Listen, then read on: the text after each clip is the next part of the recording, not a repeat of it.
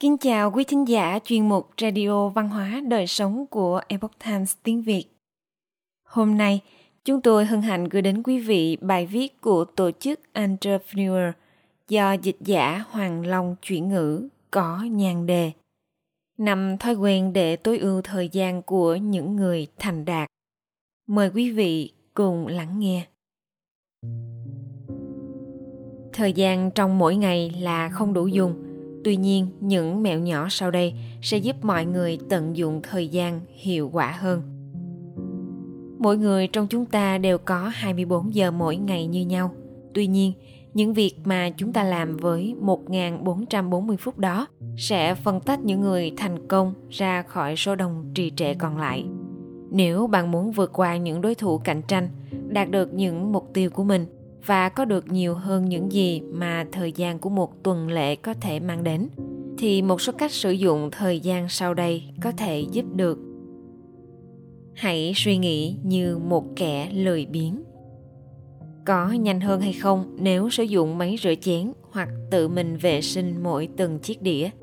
Kết quả là như nhau, chỉ khác nhau ở việc bạn đã làm điều đó như thế nào.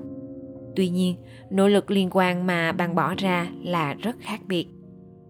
Những cố gắng của nhà phát minh máy rửa chén, cô Josephine Cochen vào thế kỷ 19 lần đầu tiên sử dụng áp lực nước để làm sạch chén bát, thì không phải là sáng tạo, đó chính xác xuất phát từ sự lười biếng.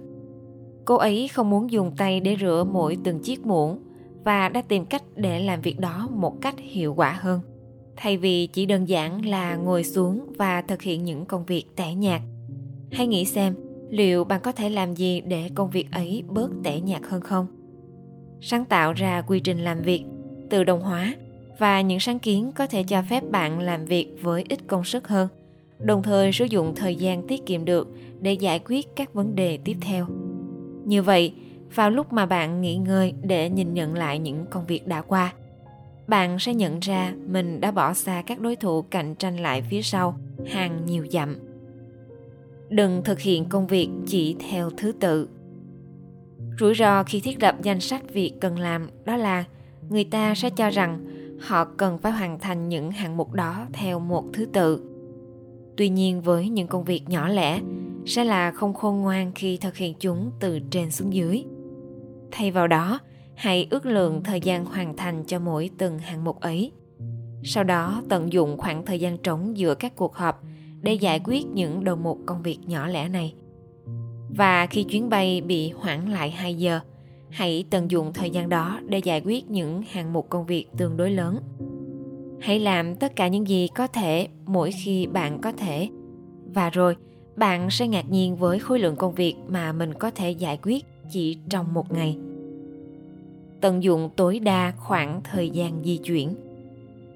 Thay vì ngồi yên nhìn ra cửa sổ trong suốt chuyến bay, lướt instagram khi đi uber hoặc ngồi quan sát người khác trên tàu điện ngầm, hãy làm cho chuyến đi của bạn trở nên hữu ích. Quá trình di chuyển có thể rất phù hợp để trả lời thư điện tử, chuẩn bị tài liệu cho cuộc họp sắp tới. Và nếu những việc đó không thể làm được, hãy tiếp tục với việc học tập của bạn hãy bỏ qua những bộ phim cũng như những bản nhạc trên chuyến bay. Dành thời gian để đọc những quyển sách về kỹ năng lãnh đạo hoặc xem những bài báo được viết bởi các chuyên gia. Ý tưởng này là để tận dụng mọi khoảnh khắc khi ngồi và biến chúng thành những cơ hội để làm việc, học tập và rèn luyện bản thân. Cân nhắc về tỷ suất hoàn vốn. Mỗi khi bạn nghĩ đến việc cam kết cho một điều gì đó hãy cân nhắc về tiềm năng thu hồi vốn đầu tư. Đi uống nước với một người bạn cũ nghe có vẻ như là một cách sử dụng thời gian hữu ích. Nhưng có thật sự như vậy không? Nếu việc ăn chơi với bạn bè mà lấy đi thời gian dành cho công việc, gia đình hoặc thời gian học tập, thì có lẽ đó là vụ đầu tư không đáng giá. Hãy tự hỏi xem, liệu những gì đạt được ấy có tương xứng với cái giá bạn phải trả hay không? Nghỉ ngơi và giải trí, tất nhiên là quan trọng. Tuy nhiên, tất cả những gì bạn làm bên ngoài nghĩa vụ của mình có thể không đáng với thời gian đã lãng phí. Và khi đó, bạn có thể nói không, khi mà tỷ suất hoàn vốn là không thuận lợi. Thuê hỗ trợ từ nguồn lực bên ngoài. Hầu hết các nhà lãnh đạo đều muốn suy nghĩ rằng họ cần phải can thiệp sâu rộng vào mỗi từng khía cạnh trong các hoạt động kinh doanh của mình. Tuy nhiên, thực tế lạnh lùng và sáo rỗng là việc cố gắng trở thành người nắm giữ tất cả, chỉ khiến bạn trở thành người không biết gì cả. Thay vào đó, hãy tìm ra thế mạnh của chính mình và phát triển nó mạnh mẽ đến mức tuyệt đối không ai có thể làm điều đó tốt hơn mình.